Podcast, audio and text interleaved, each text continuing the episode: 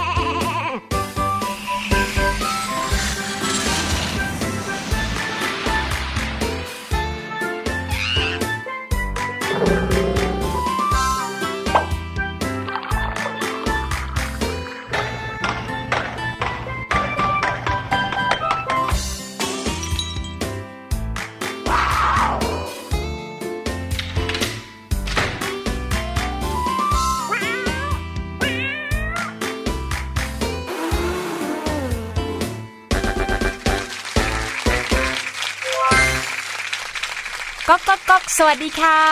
วันนี้มีใครรอพี่หลุยกับพี่ดีมอยู่บ้างคะ เอ๋โอ้โห มากันเต็มเลยนะคะพี่หลุยโอ้โเห็นไหมมาเนี่ยกันแล้ว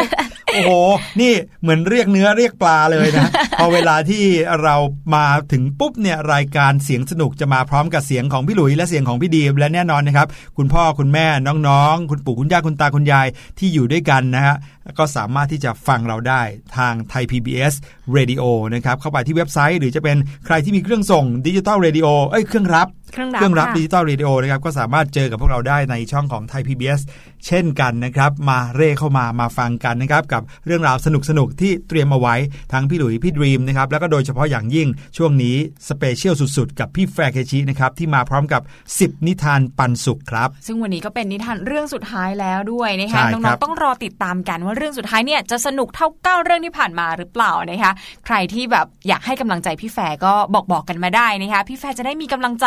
ผลิตนิทานดีๆ อย่างนี้มาให้เราฟังอีก ใช่แล้วละครับ ในช่วงนี้ก็เป็นช่วงเวลาที่หลาย ๆ คนคงจะคร่ำเคร่งกับการเรียนกันพอสมควรนะครับ เนื่องจากว่าเปิดเทอมมาได้สักพักหนึ่งแล้ว แล้วก็อีกไม่นานนะครับโอ้น่าจะไม่เกินครึ่งเดือนน่ะคิดว่าคงจะเริ่มมีการสอบกลางภาคกันแล้วด้วย สอบกลางภาคเป็นช่วงเวลาที่สำคัญเหมือนกันนะคะเพราะว่าใช่มีผลกับปลายภาคมากๆเลย อย่างพี่ดีมเนี่ยช่วงสอบกลางภาคจะตั้งใจมากเป็นพิเศษ เพราะว่าช่วงอืมปลายภาคจะได้ไม่เครียดมากอ๋อมีคะแนนตุนเอาไว้แล้วอย่างนี้ สุดยอดไปเลยแต่พี่ว่าดีมนี่ ตรงข้ามกับพี่หลุยเลยนะยังไงคะพี่หลุยช่วงสอบกลางภาคของพี่หลุยเนี่ยเป็นช่วงทดลองข้อสอบโอ้โหเอ๊ชิวๆดูว่าเอ๊ะข้อสอบกลางภาคมาแนวไหนอะไรอย่างนี้นะครับพอถึงเวลาปลายภาคเนี่ยเราจะได้แบบว่าอ่านถูกเออแต่ความจริงแล้วเนี่ยไม่ว่าจะเป็นกลางภาคหรือปลายภาคนะครับ ถ้าเกิดว่าเราตั้งใจเรียนแล้วก็เข้าใจในเนื้อหาที่คุณครูสอนเนี่ยพี่หลุยเชื่อว่าข้อสอบไม่ยากเกินไปนะ ค่ะครับควรที่จะตั้งใจทั้งการสอบทั้งกลางภาคและปลายภาคนะคะตั้งใจใช่ทำให้หมดทั้งสองอย่างเลยทำให้เต็มที่เลย แม้แต่การสอบเก็บคะแนนเล็ก ๆ น้อยๆ5คะแนน 10 คะแนน หรือว่าการส่งงานการส่งกันบ้านให้ตรงเวลาเนี่ย ถือว่าเป็นเรื่องสำคัญหมดเลยเด็ก ๆทำทุกวันให้ เต็มที่ตั้งใจมากที่สุดนะคะใช่ยังไงปลายภาคหรือว่าปิดเทอมเนี่ยโอ้โห เราได้สบายเราได้พักผ่อนเต็มที่เลยเพราะว่าถูกต้องตอนเรียนเราเต็มที่มากที่สุดแล้วใช่ครับ อย่างที่พี่ดีมบอกเลยครับ อันนี้พี่หลุยเนี่ยถือโอกาสบอกกับน้องๆแทนคุณพ่อคุณแม่ด้วยก็ได้ เพราะค่ะเชื่อว่าคุณพ่อคุณแม่ส่วนใหญ่แล้วอะก็อยากให้น้องๆเนี่ยมีความสุขกับการเรียนอยู่แล้วนะครับถึงแม้ว่าจะต้องตั้งใจเรียนไปด้วยก็ตาม แต่หลาย ๆ คนเนี่ยพอเจอกับเอ่อเนื้อหาที่เรียนหรือว่าเจอกับข้อสอบก็อาจจะรู้สึกเครียดมากเลยนะครับอืมจนทำให้รู้สึกว่าโหยทำไมเราต้องเรียนเก่งขนาดนั้นทำไมต้องสอบได้ที่หนึ่งทำไมต้องไปแข่งกันขนาดนั้นด้วย ความจริงแล้วเนี่ยนะครับ การที่เราตั้งใจเรียนแล้วเราก็ทำข้อสอบได้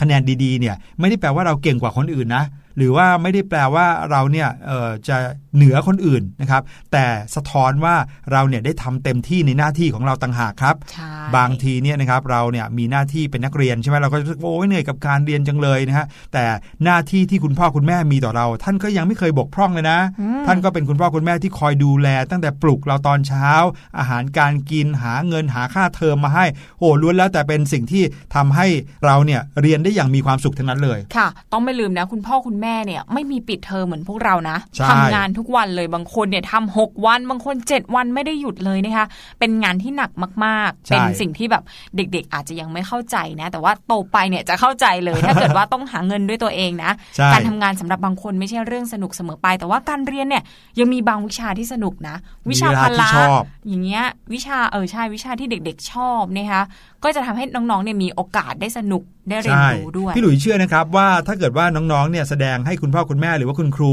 เห็นถึงความตั้งใจจริงนะค่ะตั้งใจเรียนแบบเอาจริงเอาจังแล้วพยายามแล้วเนี่ยถึงแม้ว่าผลสอบออกมาจะไม่ได้ดีมากนักเนี่ยนะครับ แต่ว่าคุณพ่อคุณแม่ก็ภูมิใจอืมแล้วเชื่อแน่นอนว่าท่านก็ต้องเชื่อว่าพวกเราเนี่ยทำเต็มที่แล้วจริง ๆ อะไรอย่างเงี้ยนะครับ แต่ว่าส่วนใหญ่คุณพ่อคุณแม่มักจะเคี่ยวเข็นเราแหละครับพี่ดีมค่ะบอกเราว่าโห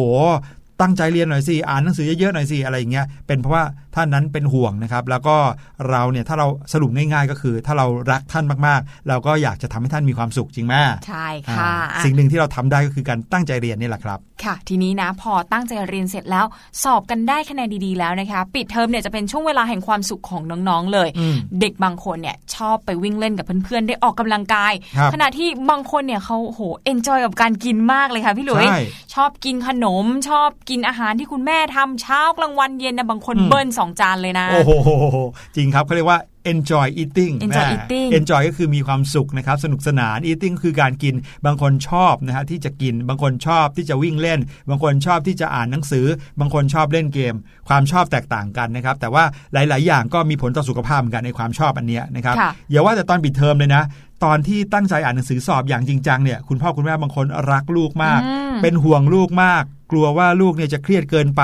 โอ้ลูกชอบกินอันนี้ใช่ไหมเอามาให้กิน ชอบขนมใช่ไหมเอามาให้เสิร์ฟนะครับอืมชอบกินน้ำหวานเหรอดีเลยจะได้ช่วยให้สมองดี คือชอบอะไรคุณพ่อคุณแม่พร้อมเสิร์ฟให้ตลอดเลยนะครับค่ะคือจนเกิดผล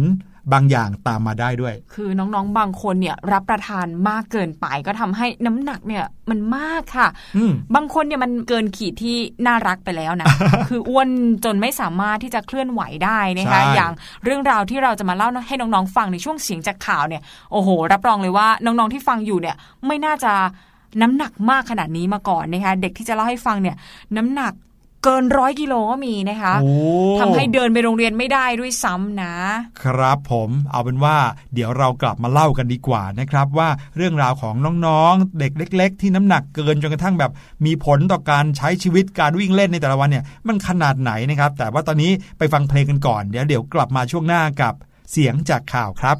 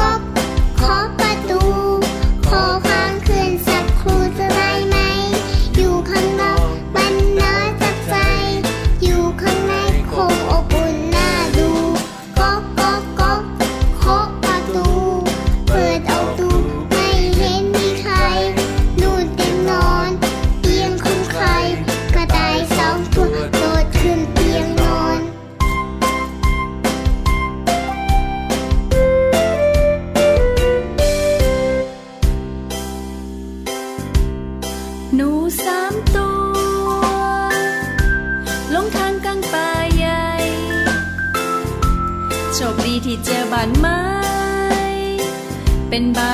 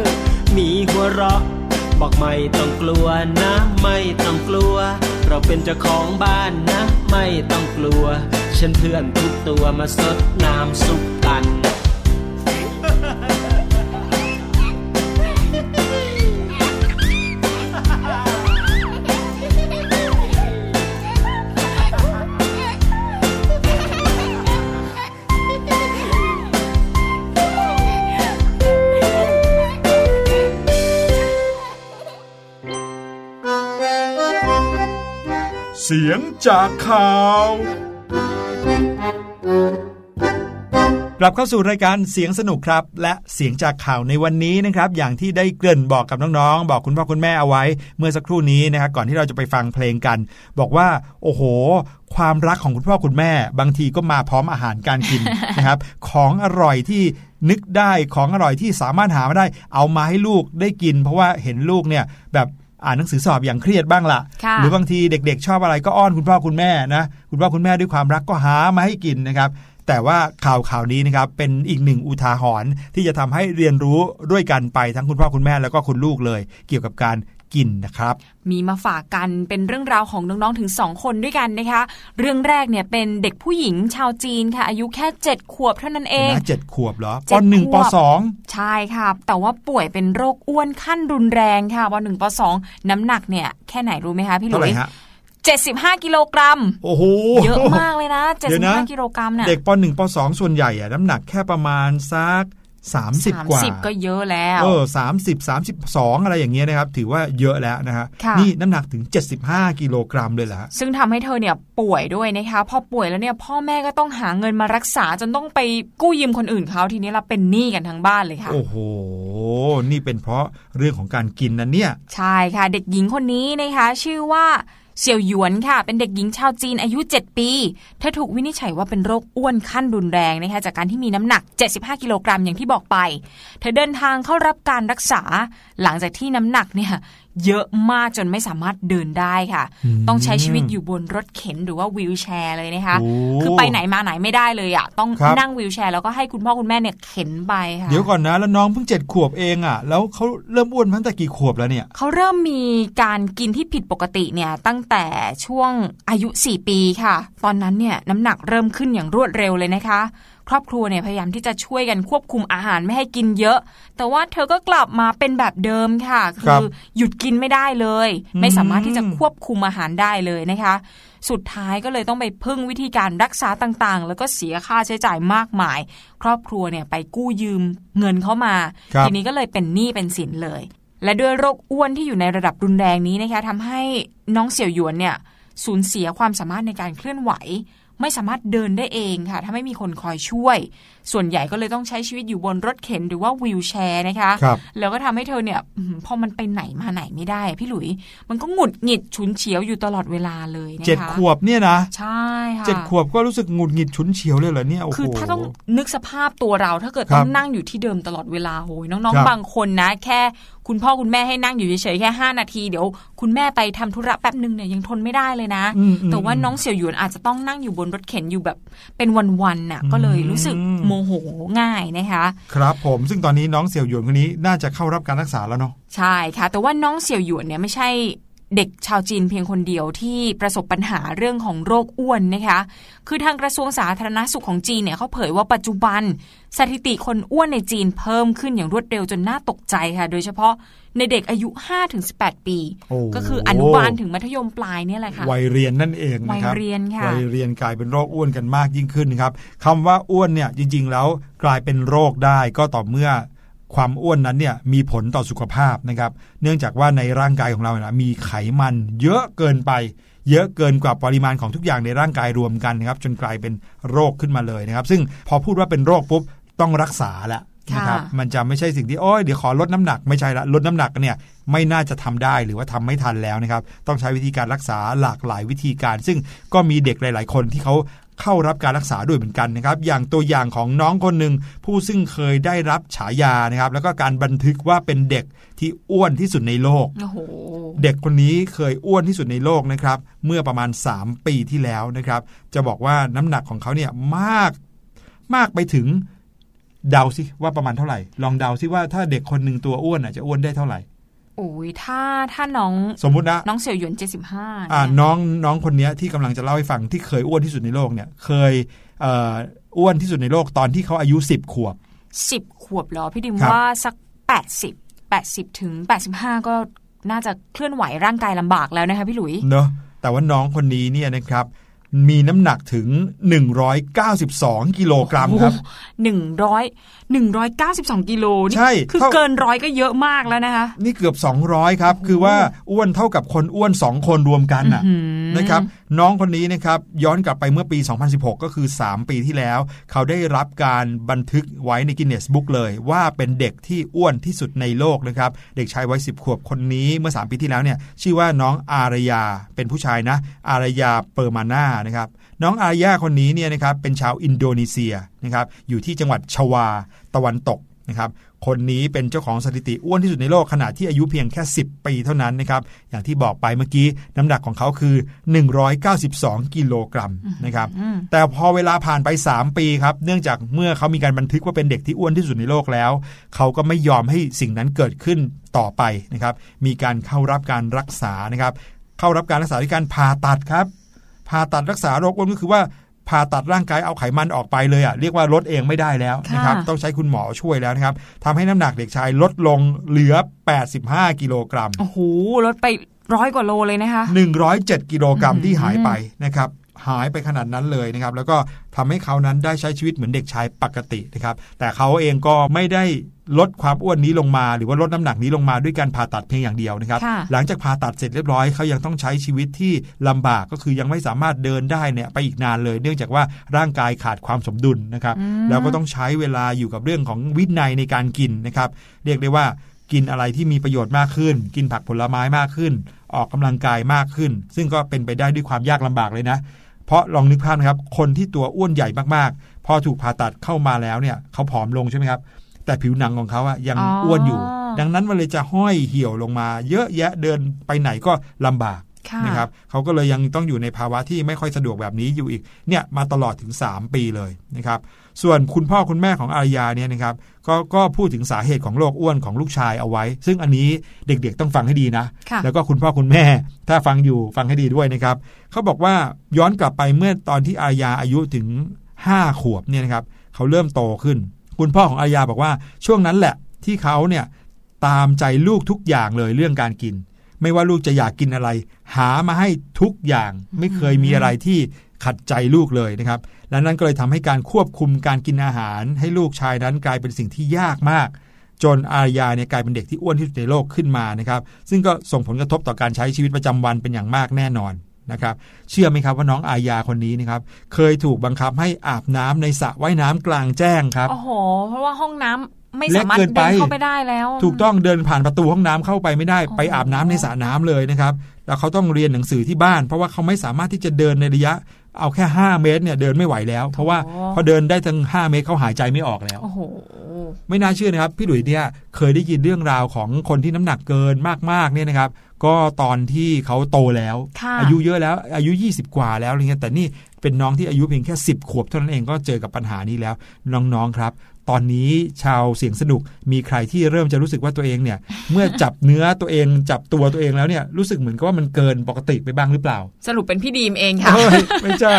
นะครับ ก็ถ้าเกิดว่าเริ่มรู้สึกแบบนั้นแล้วเนี่ยตอนนี้เนี่ยนะครับก็ต้องเริ่มคิดแล้วแหละว่าอืมจะทำยังไงนะครับ ถึงจะลดอาการแบบนี้ลงได้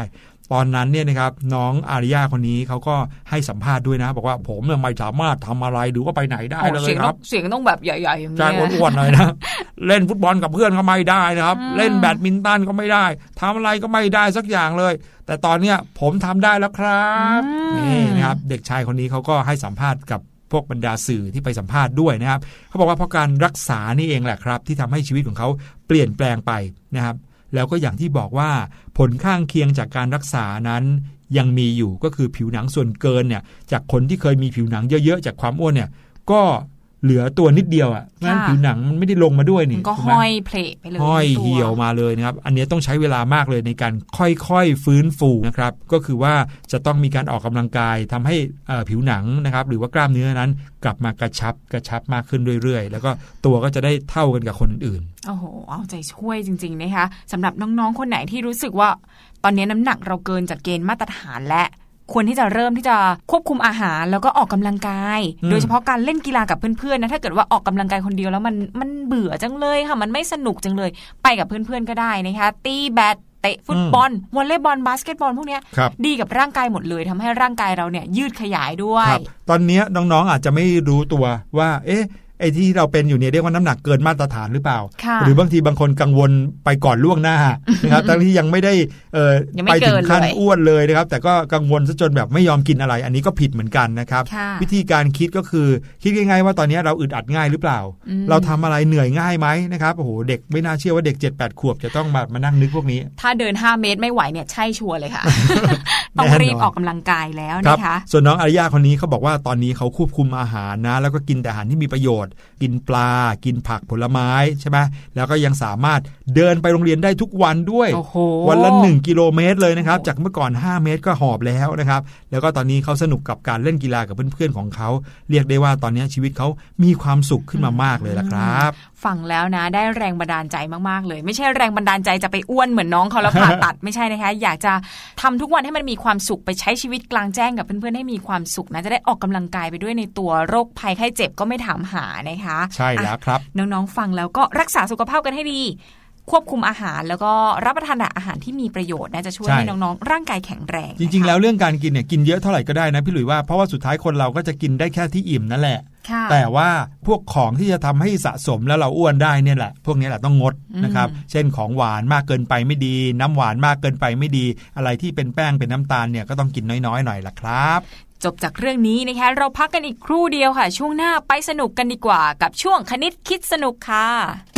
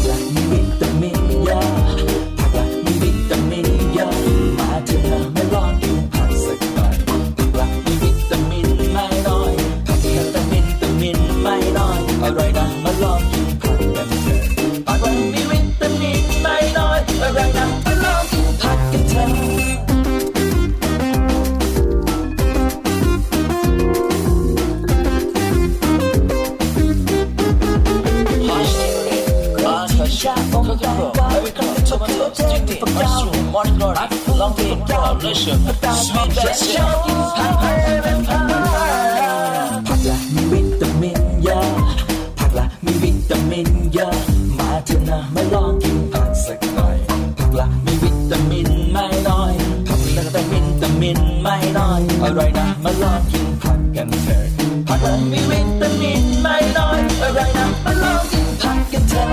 ผักละมีวิตามินเยอะผักละมีวิตามินเยอะมาเถอะนะมาลองกินผักสักหน่อยผักละมีวิตามินไม่น้อยผักละแต่วิตามินไม่น้อยอร่อยนะมาลองกินผักกันเถอะผักละมี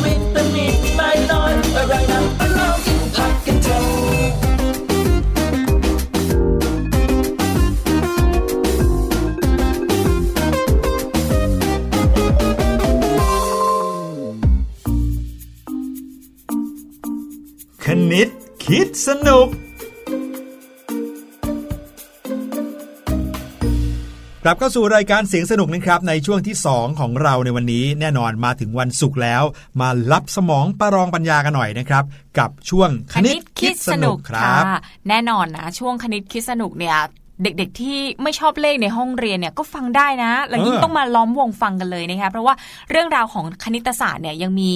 อีกหลายแง่มุมที่มันอาจจะไม่ได้เกี่ยวกับตัวเลขเป๊ะๆเสมอใช่ไปใช่ไม่ใช่นะคะแค่บวกกับลบบวกกับลบใช่อยู่ในห้องเรียนอย่างเดียวไม่ใช่เลยนะครับคณิตศาสตร์เนี่ยเป็นสิ่งที่เราเนี่ยสามารถที่จะเจอจะพบเห็นได้ทุกวัน แค่เราไปซื้อของเนี่ยนะครับ เราก็มีคณิตศาสตร์แล้วนะอืม เราถือแบงค์ยี่สิบไปซื้อของราคา 14 บาท เราก็ต้องรู้แล้วนะค่ะว่าเราจะได้ทอนกี่บาทไม่อย่างนั้นเนี่ยเดี๋ยวเราอาจจะทำเงินหล่นหายไปก็ได้ค่ะหรือบางทีคุณแม่ค้าลืมทอน เราก็ลืมเอามา เพราะเราก็ไม่รู้ว่าต้องทอนกี่บาทอย่างเงี้ยอันนี้ก็ถือว่าเราต้องเรียนรู้คณิตศาสตร์ก็เพราะเรื่องแบบนี้นี่แหละ หรือว่าการชั่งกิโลก็ได้นะคะเวลาซื้อผลไม้ซื้อเงาะเนี่ยหนึ่งกิโลอ้าวดูซิกี่ลูก อันเนี้ยพี่ดิมว่าก็ไม่ใช่คณิตศาสตร์ที่มันยากเกินไปนะใช่ลองดูว่าเอ๊ะเข็มเนี่ยมันตรงกับ 1 กิโลกรัมหรือเปล่านะใช่แล้วก็จะดูว่าหยิบเงาะได้กี่ลูก รอบหน้าเราก็อาจจะหยิบได้คล่องขึ้นนะ ว่าได้กี่ลูกกี่ลูกถึงเป็นจะบอกว่าหนึ่งโลรัมพี่หลุยเนี่ยจะเล่าให้ฟังก็แอบเขินนิดนึงยังไงคะเมื่อก่อนนี้นี่นะครับคุณแม่เนี่ยพอเราเริ่มโตขึ้นมาได้แล้วใช่ไหมคุณแม่ก็เริ่มที่จะให้เราเนี่ยไปซื้อของที่ตลาดด้วยตัวเองอ่าคือไปตลาดพร้อมกันเนี่ยแหละแต่คุณแม่เดินไปซื้อร้านหนึ่งแล้วก็ให้เราไปซื้ออีกร้านหนึ่งพี่หลุยจำแม่นเลยตอนนั้นเนี่ยพี่หลุยอยู่แค่มหนึ่งเท่านั้นนะครับค่ะโตกว่าน้องๆนิดเดียวเองนะครับแล้วก็คุณแม่บอกว่าให้พี่หลุยเนี่ยไปซื้อ ขนมจีนครึ่งกิโลอ๋ออ่าเพราะว่าที่บ้านจะทำน้ำยาทำแกงเขียวหวานไก่กินกัน ก็เลยบอกให้พี่หลุยเนี่ยไปซื้อขนมจีนครึ่งกิโลค่ะพี่หลุยเดินไปก็ไม่ได้เห็นแม่ค้านะครับ ก็เลยไปยืนจ้องจ้องๆแล้วก็เผื่อจะได้หยิบปุ๊บแล้วก็จ่ายตังค์เลยใช่ไหมครับ ตรงถาดที่ใส่ขนมจีนเนี่ยเขาเขียนว่า 500 กรัมห้าร้อยกรัม เออพี่หลุยก็ไม่เห็นมีครึ่งกิโลเลย มีแต่ 500 กรัม แล้ว เออแล้วไหนอะครึ่งกิโลอย่างเงี้ยเออจนมันไม่ยืนมีงงเนอะอยู่คนเดียวจนแม่ค้ามาเนี่ยนะครับแม่ค้าถามว่าจะเอาอะไรลูกก็บอกว่าเอาขนมจีนครึ่งกิโลครับเขาก็ชี้มาตรงถาดที่พี่หลุยถือ เห็นว่า 500 กรัมเนี่ยก็นั่นไงบอกอ้าวอันนี้มันไม่ครึ่งกิโลครับ อันนี้ตั้ง 500 กรัม แม่ค้าก็บอกว่า มันอันเดียวกันลูกเออครึ่งกิโลก็คือ 500 กรัมนะครับหรือ 500 กรัมก็คือ 5 ขีดห้าเพราะ 1 ขีขีดดเท่ากับ 100 กรัมเนี่ยเราก็ต้องค่ะรู้อัตราส่วนแบบนี้ จะทำให้เราเนี่ยสามารถคำนวณได้ในใจแบบว่าง่าย ๆ เร็วๆเลยโอ้เนี่ยมันเป็นเรื่องราวที่อยู่ในชีวิตประจำวันนะคะเพราะฉะนั้นหลายคนไม่ต้องกลัวว่าเอ๊ะจะเรียนเลขไปทำไมนะโตขึ้นเหนื่อยเราไม่ได้เป็นวิศวกรสถาปนิกต้องมาคำนวณไม่ใช่นะคะ จริง ๆ เป็นคนทั่วไปธรรมดาอาชีพต่างๆเนี่ยก็เกี่ยวข้องกับตัวเลขทั้งนั้นเลยหนีกันไม่พ้นนะคะใช่ครับเพราะฉะนั้นมาเรียนรู้กันดีกว่าอย่างวันนี้เรื่องราวเนี่ย อาจจะไม่ได้เกี่ยวกับตัวเลขโดยตรง เกี่ยวกับเรื่องของทิศค่ะอืมเด็กๆเคยหลงทิศกันหรือเปล่าพี่ดีมเนี่ยเป็นประจำเลยโตแล้วก็ยังหลงทิศตลอดเลยค่ะพี่หลุย แต่ว่าพี่หลุยเนี่ยนะครับชอบมากเลยเรื่องทิศเพราะว่าตอนเด็กๆ ชอบเรียนวิชาลูกเสืออ่าและคุณครูก็สอนให้เราเนี่ยได้ดูเข็มทิศนะครับ จะบอกว่าเวลาที่เราจะเรียนรู้เรื่องทิศเนี่ยนะครับ เราจะต้องมีอุปกรณ์ก็คือเข็มทิศนี่แหละ เราจะค่ะได้แบบนึกออกว่าอ๋อ นี่คืออะไรนี่คืออะไรซ้ายคืออะไรขวาคืออะไรนะครับแล้วเรื่องทิศเนี่ยอยู่ในวิชาคณิตศาสตร์ด้วยนะของพี่ๆชั้นป .6 ใครที่ยังไม่ถึงป .6 ตอนนี้ถือว่าได้เรียนรู้กันไปก่อนล่วงล่วงหน้าหน้าเลยเลยอ่านะครับ มารู้จักทิศกันก่อนดีกว่า แน่นอนถ้าพูดถึงทิศมีทั้งหมดกี่ทิศพี่ดรีมรู้หรือเปล่า ทิศเนี่ยอ่ามีทั้งหมด 4 ทิศค่ะ อันนี้ไม่ยากน่าจะตอบกันได้ก็คือทิศเหนือ ทิศใต้ ทิศตะวันออก และทิศตะวันตกค่ะ ใช่ครับ ทิศเหนือเนี่ยอยู่ตรงข้ามกับทิศใต้ ถ้าเกิดว่าเราหันหน้าไปทางทิศเหนือข้างหลังเราเป๊ะๆเนี่ยก็คือทิศใต้นะครับแล้วเมื่อเราหันหน้าไปทางทิศเหนือนะครับให้เรายืนกลางแขนครับพี่ดีมกลางแขนก่อนเร็วอ่านี่พอเรากลางแขนเสร็จปุ๊บเนี่ยนะครับถ้าเกิดว่าหน้าเราหันไปทางทิศเหนือ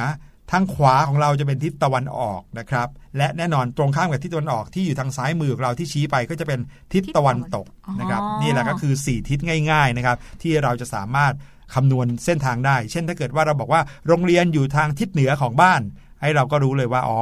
ถ้าเกิดว่าเราจะไปโรงเรียนเราต้องหันหน้าไปทางนี้นะครับอืมในอดีตเนี่ยคนเขาก็จะใช้วิธีการดูพระอาทิตย์นะครับ เพื่อที่จะได้กำหนดทิศทางที่ตัวเองจะต้องเดินไปได้ เพราะเขารู้ว่าพระอาทิตย์เนี่ยขึ้นทางฝั่งไหนใช่ไหมแล้วถ้าเกิดว่าผ่านวันทั้งวันไป มันจะไปตกทางฝั่งไหน นั่นแปลว่าอ๋อถ้าเราจะไปเดินไปทางฝั่งเนี้ย น่าจะเป็นทางเดียวกันกับที่พระอาทิตย์ตกลงมา ก็เลยเรียกว่าทิศตะวันตกแบบนี้นะครับอันนี้เราพูดถึงทิศหลักๆนะคะซึ่งครับก็มีทั้งหมด 4 ทิศ แต่ความจริงแล้วเนี่ยยังมีทิศย่อยอีก 4 ทิศ อย่างครับที่น้องๆ จะได้ยินบ่อยๆ ก็คือ ทิศตะวันออกเฉียงเหนืออืมซึ่งอันนี้ก็คือทิศที่อยู่ ระหว่างทิศตะวันออกกับทิศเหนือนั่นเองอืมก็คือว่าชื่อเข้ามาคู่กันเลยใช่ตะวันออกค่ะเฉียงเหนือตะวันออกเฉียงใต้ ตะวันตกเฉียงเหนือตะวันตกเฉียงใต้นะครับ ก็คือว่าอยู่ตรงกลางระหว่างสี่ทิศหลัก ใช่แล้วใช่ไหมครับแต่พี่หลุยส์แปลกใจมากเลยนะทำไมเขาถึงได้ตั้งชื่อทิศแบบนี้ทำไมเขาถึงไม่ตั้งชื่อว่าเหนือเฉียงตะวันออก หรือว่าเออใต้เฉียงตะวันตกเออทำไมถึงต้องเอาตะวันออกตะวันตกมาก่อน ถ้าให้เดาเนี่ยพี่หลุยส์เดาว่าเป็นเพราะว่าเขาก็ต้องถือดวงอาทิตย์เนี่ยเป็นหลักเนาะอ๋อใช่ไหมตะวันออกตะวันตกต้องมาก่อนต้องหันไปนะทางเนี่ย ถ้าเกิดว่าเรามองขึ้นไปบนฟ้าเห็นพระอาทิตย์อยู่ทางฝั่งไหนก็น่าจะเป็นทิศตะวันออก ถ้าเป็นเป็นครึ่งเช้านะค่ะถ้าครึ่งบ่ายก็เป็นทิศตะวันตกอย่างเงี้ยแล้วมันเฉียงไปทางเหนือหรือเฉียงไปทางใต้อย่างเงี้ยอืมใช่ไหมอันนี้เดาล้วนๆเลยครับอ่านั่นก็คือกลายเป็นว่าทิศเลยมีทั้งหมดกี่ทิศครับ ตอนนี้ ทิศก็เลยมีทั้งหมด 8 ทิศค่ะ ก็แบ่งเป็นแปดทิศแล้วทิศหลัก 4 ทิศแล้วก็ทิศย่อยอีก 4 ทิศรวมเป็น 8 ทิศนั่นเองนะคะอืมครับผมแล้วน้องๆรู้หรือเปล่าครับว่า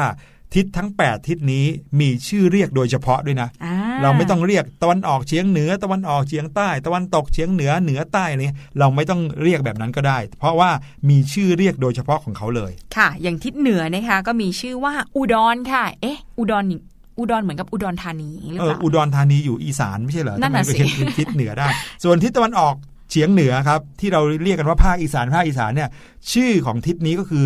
ทิศอีสานเช่นกันค่ะนะครับอีสานทิศตะวันออกเฉียงเหนือก็คือภาคตะวันออกเฉียงเหนือของไทยเนี่ยคือภาคอีสานใช่ไหม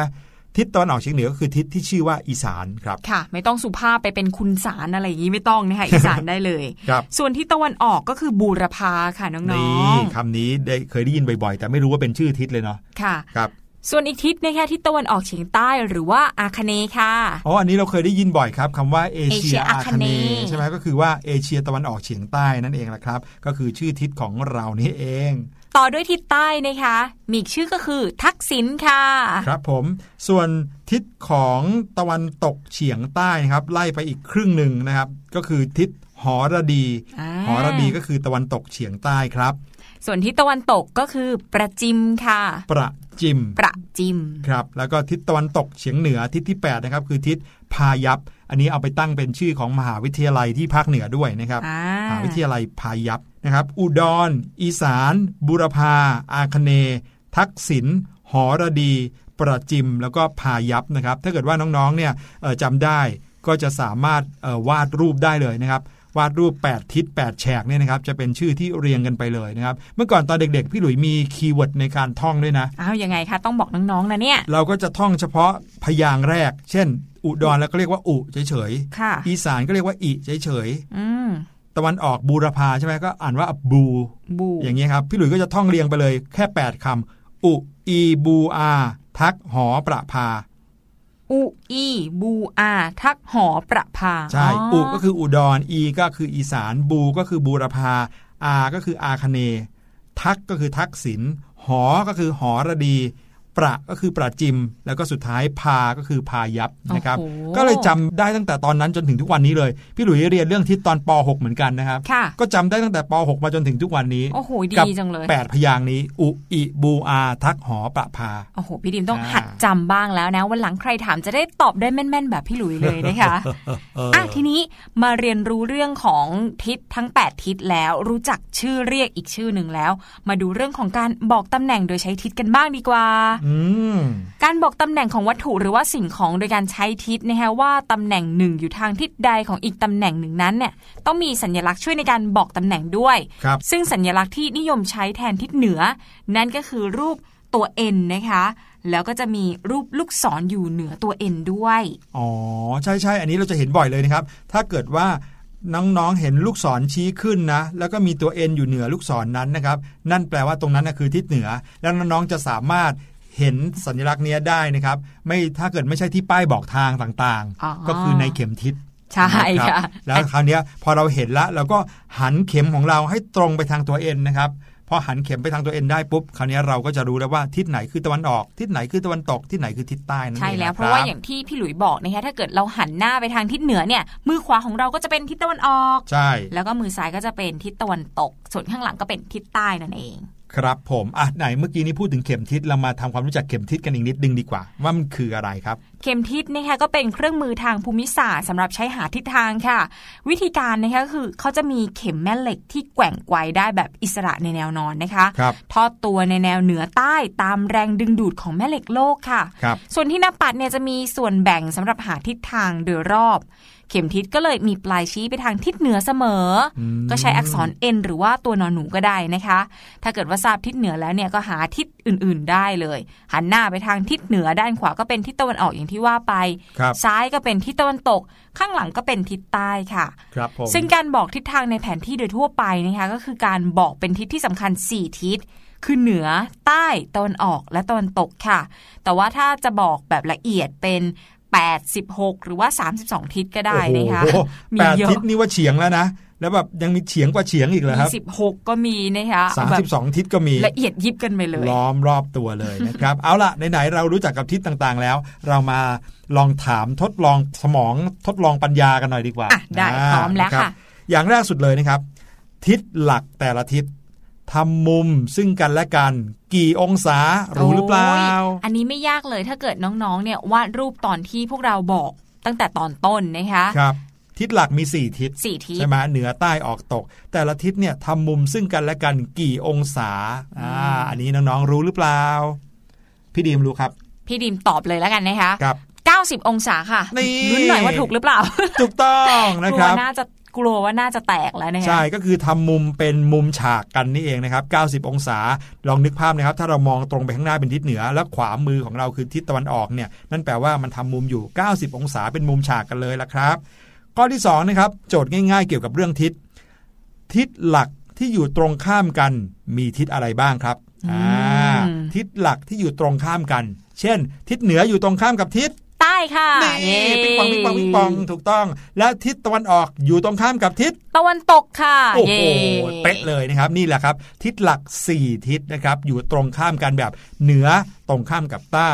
ตะวันออกก็ต้องตรงข้ามกับตะวันตกเป็นเรื่องธรรมดามากๆเลยนะครับตะวันออกไม่มีทางจะไปตรงข้ามกับใต้ได้ ไม่มีทางนะนะครับนั่นก็คือทิศหลักนะฮะแล้วนอกจากนั้นเนี่ยทิศอื่นๆ ก็ยังตรงข้ามกันเหมือนกัน แต่ว่าไม่ต้องท่องก็ได้นะฮะพี่ดินกำลังโล่งใจเลยนะคะที่พี่หลุยไม่ถามเรื่องทิศย่อยว่าอะไรอยู่ตรงข้ามกันบ้าง แต่ว่าอะถ้าเกิดน้องๆวาดรูปตามก็น่าจะตอบได้ ใช่ครับ แล้วก็ข้อสุดท้ายหน่อยแหมอันนี้ง่ายแสนง่ายเลยจริง ๆ ไม่น่าเอามาถามเลย แต่ก็อยากจะทดสอบความรู้พี่ดรีมซะหน่อยครับอุปกรณ์ที่ใช้ดูทิศ เราเรียกว่าอะไร โอ้ยตะกี้เราเพิ่งพูดกันไปนี่เองนะคะ อุปกรณ์ที่ใช้ดูทิศก็คือเข็มทิศไงคะพี่หลุย ปิงปองถูกต้องครับเย้ง่ายๆเลยนะครับ บางคนมาบอกว่าเป็นนาฬิกา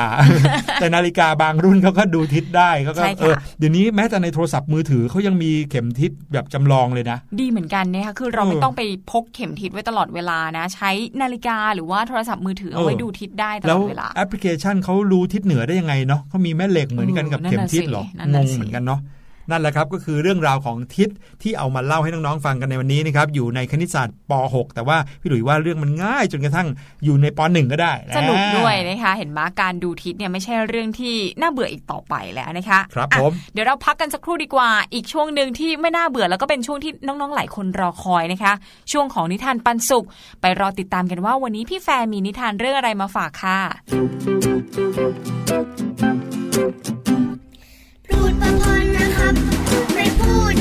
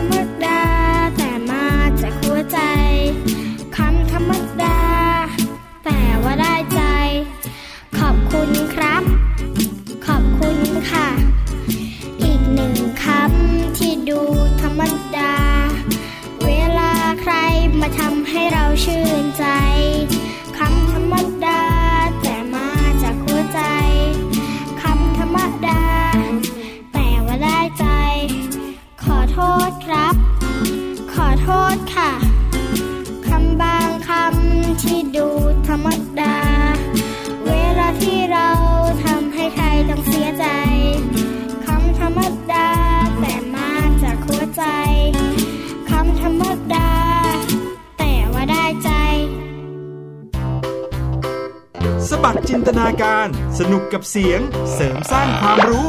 ในรายการ ละครับมาสู่ช่วงสุดท้ายของเสียงสนุกของเราในวันนี้ และต้องบอกว่าเป็นช่วงสุดท้ายของเสียงสนุก special ในช่วง 2 สัปดาห์ที่ผ่านมานี้ด้วย โอ้โหเผลอนะครับแป๊บเดียวครบ 10 เรื่องแล้วใช่ไหมคะสำหรับนิทานปันสุขของพี่แฟกเคชิ ใช่แล้วละครับสองสัปดาห์มานี้เราอยู่ด้วยกันกับเสียงของพี่แฟร์เคชิ และนิทานปันสุขครับ ซึ่งต้องบอกเลยว่าแต่ละเรื่องนั้นล้วนแล้วแต่สนุกแล้วก็ให้แรงบันดาลใจแล้วก็ได้เงาะแง่คิดนะค่ะให้ข้อคิดดีๆ มากมายเลยนะครับทำให้พวกเราทุกคนเนี่ย อมยิ้มได้ แล้วก็ได้สิ่งดีๆ เอาไปจำเพื่อใช้ในการปฏิบัติตัวเองได้ด้วยค่ะน้องๆคนไหนที่คิดถึงเสียงของพี่แฟร์เคชิฟังย้อนหลังได้ด้วยนะคะ คลิกเข้าไปทางเว็บไซต์ไทย PBS แล้วก็หาช่องที่เขียนว่า radio ครับแล้วก็หาอีกนิดนึงค่ะ ไปที่รายการเสียงสนุกนะคะสองสัปดาห์มานี้นะคะย้อนฟังได้เลยช่วงสุดท้ายของรายการนิทานปันสุขค่ะ ครับผมนิทานสนุกสนุกๆมาพร้อมกับเสียงเท่ๆ ของพี่แฟร์เคชินะครับวันนี้จะเป็นนิทานเรื่องอะไรนะครับ ต้องบอกเลยนะว่าพลาดไม่ได้ไปฟังกันเลยครับ สวัสดีครับน้องๆ มาพบกับพี่แฟร์เคชิ และก็นิทานปันสุขกันอีกแล้วนะครับ นิทานที่พี่แฟเคชินำมาปันสุขให้กับน้องๆในวันนี้นะครับ เป็นเรื่องราวที่ยืนยันได้นะครับว่าความสุขเนี่ยสามารถแบ่งปันกันได้จริง ๆ ครับ และจะดียิ่งขึ้นถ้าความสุขนั้นเกิดจากการสร้างขึ้นร่วมกันของคนที่รัก และปรารถนาดีต่อกันนะครับ ถ้าอย่างนั้นไม่เสียเวลากันดีกว่า ไปฟังนิทานเรื่อง ดอกหญ้ากับหมาน้อยเพื่อนรักกันครับ ไปกันเลย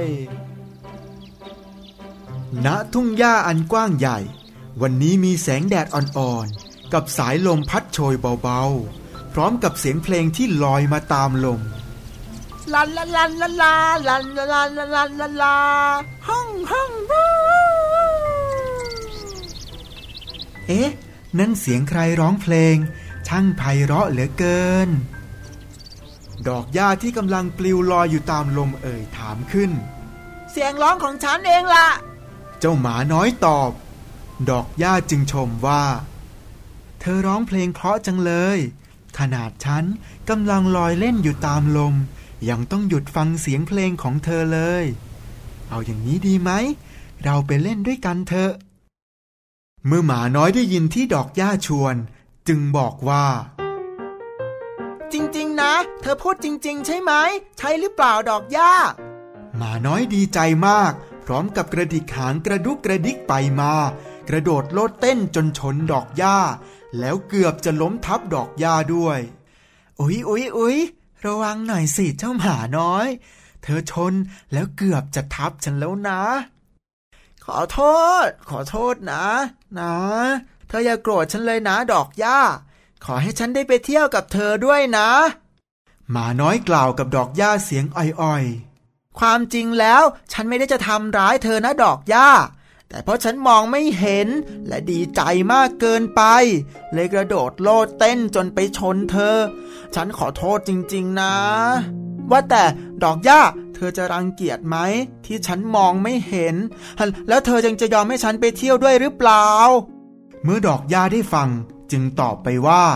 อ๋อ เป็นอย่างนี้นี่เอง เธอมองไม่เห็นเหรอจ๊ะ ไม่เป็นไรนะ ฉันไม่โกรธเธอหรอก ถึงแม้เธอจะมองไม่เห็น แต่เธอก็มีเสียงร้องเพลงที่ไพเราะมาก และฉันก็ชอบมากด้วย ราะเธอร้องเพลงอย่างมีความสุข ฉันคิดว่าถ้าเราสองคนได้ไปเที่ยวด้วยกัน คงจะมีความสุขและสนุกมากเลยนะ เมื่อหมาน้อยได้ยินดังนั้น จึงพูดขึ้นว่า จริง ๆ นะ จริง ๆ ใช่ไหมดอกหญ้างั้นเรารีบไปกันเลยนะดอกหญ้าไปกันเลย ขณะที่ทั้งสองกำลังจะออกเดินทางไปด้วยกัน จ้าหมาน้อยกลับเดินชนต้นไม้เข้าอย่างจัง โอ้ยเจ็บจังเลย เสียงร้องครวญครางของหมาน้อย พร้อมกับเอ่ยถามดอกหญ้าว่า ดอกหญ้า เธอดูให้ฉันหน่อยสิ มีเลือดไหลออกมาด้วยไหม ฉันเดินชนต้นไม้เข้าแล้วโอยดอกหญ้าตกใจมากที่เห็นหมาน้อยเจ็บปวด จึงปลอบว่า เจ็บมากไหมหมาน้อยฉันไม่ดีเลย มัวแต่ห่วงจะลอยไปเที่ยว ฉันลืมไปเลยว่าเธอมองไม่เห็น มา มานี่ ฉันจะเป่าให้นะ เพียง หายไวๆนะ งั้นเอาอย่างนี้ดีกว่า เวลาที่เราไปเที่ยวด้วยกัน ฉันเนี่ยจะลอยนำหน้าเธอ เพื่อคอยบอกทางแล้วกันเนาะ แล้วเธอก็คอยเดินตามทางที่ฉันบอกนะ ดีไหมดีไหมดีจังเลย ขอบคุณมากนะดอกหญ้า ต่อไปนี้ฉันคงไม่เดินไปชนต้นไม้ให้เจ็บตัวอีกแล้ว ยอดเยี่ยมไปเลย เราไปกันเถอะ ทั้งสองเดินทางไปด้วยกัน จนมาถึงสถานที่แห่งหนึ่ง ว้าว ข้างหน้ามีลำธารสวยงามเหลือเกิน มาดูสิหมาน้อย สายน้ำใสไหลเรียงไปตามแนวโขดหิน มาหมาน้อย เราไปที่ริมทานกันเถอะ ตรงไปนะหมาน้อย ดอกหญ้าเอ่ยชวนพร้อมกับบอกทางหมาน้อยฮ่าหมาน้อย ตามฉันมาเลยนะ ตามมาแล้วก็ตรงกันไปเลย นี่นี่นี่นี่ถึงตรงนี้แล้วเราต้องเลี้ยวซ้ายนะหมาน้อยฮึมตรงมาอีกนิดนึงตรงมาอีกนิดนึง ระวังขาด้วยนะ แล้วก็เลี้ยวขวา เฮ้ย ขวาสิไม่ใช่ซ้าย กระโดดพร้อมกันนะหนึ่งสองสามฮึมถึงแล้วจ้า โอ้โห สวยจังเลย ดอกหญ้าแปลกใจ หันไปมองเจ้าหมาน้อยแล้วถามว่า เธอรู้ได้ไงว่าสวย ไหนเธอบอกว่าเธอมองไม่เห็นยังไงล่ะ หมาน้อยตอบ ที่ฉันรู้ว่ามันสวยเพราะว่าฉันได้กลิ่นหอมๆของลำธาร และก็เสียงสายน้ำที่ไหลทำให้ฉันสัมผัสได้ถึงความสวยงาม มันช่างวิเศษจริง ๆ เลยนะดอกหญ้า ฉันน่ะ ขอบคุณเธอมากเลยนะดอกหญ้าเธอเป็นเพื่อนคนเดียวที่ดีที่สุดของฉันจริง ๆ ถึงแม้ว่าฉันอาจจะมองไม่เห็น แต่ว่าฉันก็สัมผัสได้เลยนะ ว่าดอกหญ้าเธอเป็นเพื่อนที่ดีมากๆเลยแหละ ตั้งแต่นั้นเป็นต้นมา ทั้งสองก็ไปเที่ยวด้วยกันทุกแห่งหน ไม่ว่าจะเป็นทะเลที่กว้างใหญ่ ภูเขาที่สูงชัน ดอกหญ้าจะลอยนำหน้า และคอยบอกทางให้หมาน้อย เดินทางไปด้วยกันอย่างมีความสุขสนุกสนาน พร้อมเสียงเพลงที่ไพเราะตลอดเส้นทางลันลาลันลาลาลันลาลันลาลันลาลาลันลาลันลาลาห้องห้องบูบูอืมเป็นยังไงกันบ้างครับน้องๆ เรื่องราวความรักและปรารถนาดีต่อกัน ของดอกหญ้าและเจ้าหมาน้อย น่ารักมากๆเลยใช่ไหมครับ พี่แฟเคชิเชื่อนะครับว่าถ้าเรามอบความรักและทำแต่สิ่งดีๆ ให้กับคนอื่น คนอื่นก็ต้องมอบแต่สิ่งดีๆ ให้กับเราเช่นกันนะครับ เหมือนกับดอกหญ้าและหมาน้อยในเรื่องนี้ยังไงล่ะครับ แล้วกลับมาพบกับพี่แฟเคชิ และนิทานปันสุขกันได้ใหม่ในครั้งต่อไป วันนี้พี่แฟเคชิต้องขอตัวลากันไปก่อน สวัสดีครับ นิทานปันสุข โอ้ยพี่ดีมอืมสนุกจัง ปิดแบบท้ายได้แบบใช่ซาบซึ้งมากเลยนะคะฟังแล้วก็รู้สึกแบบรู้สึกรู้สึกยังไงในหัวใจก็ไม่รู้อะดูแบบทั้งอบอุ่นแล้วก็ทั้งแบบ ใจเต้นแรงตึกตักตึกตักยังไงก็ไม่รู้นะครับ กับเรื่องราวที่เป็นเรื่องของมิตรภาพนะครับ ที่เรียกว่าไม่จำเป็นหรอกที่คนที่เป็นเพื่อนกันนะครับ เพื่อนรักกันแล้วก็ทำสิ่งดีๆให้แก่กันเนี่ยจะต้องเหมือนกัน ไม่เหมือนกันเอนะอคอย่าวางมแตกต่างก็ทำให้เราเนี่ยสามารถที่จะเป็นเพื่อนกันได้อย่างสนิทสนมเลยแหละเหมือนกับเติมเต็มกันด้วยอย่างพี่หลุยกับพี่ดีมเนี่ยอายุห่างกันเยอะมากเลยนะอ่าเดี๋ยวเดี๋ยวเดี๋ยวเดี๋ยวเดี๋ยว ไม่ใช่สิค่ะเอออย่างเราทั้งสองคนและน้องๆเนี่ยไม่เคยเจอกันเลยนะไม่แต่เคยก็เป็นเจอกันเพื่อนกันมาได้ตั้งนานแล้วเห็นไหมเอออายุก็ไม่เหมือนกันอายุก็ต่างกันเยอะนะ ก็สามารถที่จะเป็นเพื่อนนั่งฟังคุยกันได้นะ บอกเล่าประสบการณ์ของแต่ละคนให้ฟังกันได้นะคะ ใช่แล้วละครับนั่นก็คือเรื่องราวที่แสนประทับใจนะครับกับนิทานปันสุข แล้วก็พี่แฟร์เกชินะครับในช่วงตลอด 2 สัปดาห์มานี้กับเสียงสนุก special นะครับเจอกันมาอย่างนี้เราก็มาพร้อมกันกับเสียงที่ สร้างความรู้สึกดีๆนะครับค่ะทั้งพี่หลุยพี่ดรีมรวมไปถึงแขกรับเชิญด้วยนะครับได้พี่แฟร์เกชิมา เดี๋ยวเรามาติดตามกันต่อเลยดีกว่านะครับว่าตลอดทั้งเดือนกรกฎาคมนี้รวมไปถึงในอนาคต รายการเสียงสนุกจะมีอะไรมา special ให้กับน้องๆนะโอ้โหได้มีความรู้เพิ่มเติมพร้อมกับฟังเสียงสนุกๆไปด้วยกันนะครับลุ้นๆนะคะเดี๋ยวหยุดไป 2 วันเสาร์อาทิตย์แล้วกลับมาเจอกันอีกทีหนึ่งวันจันทร์ลุ้นเลยว่าจะมีอะไรใหม่ๆ มาฝากน้องๆกันอีกสำหรับวันนี้นะคะพี่หลุยกับพี่ดีมลาน้องๆไปก่อน สวัสดีค่ะ สวัสดีครับสบัดจินตนาการ สนุกกับเสียงเสริมสร้างความรู้ในรายการ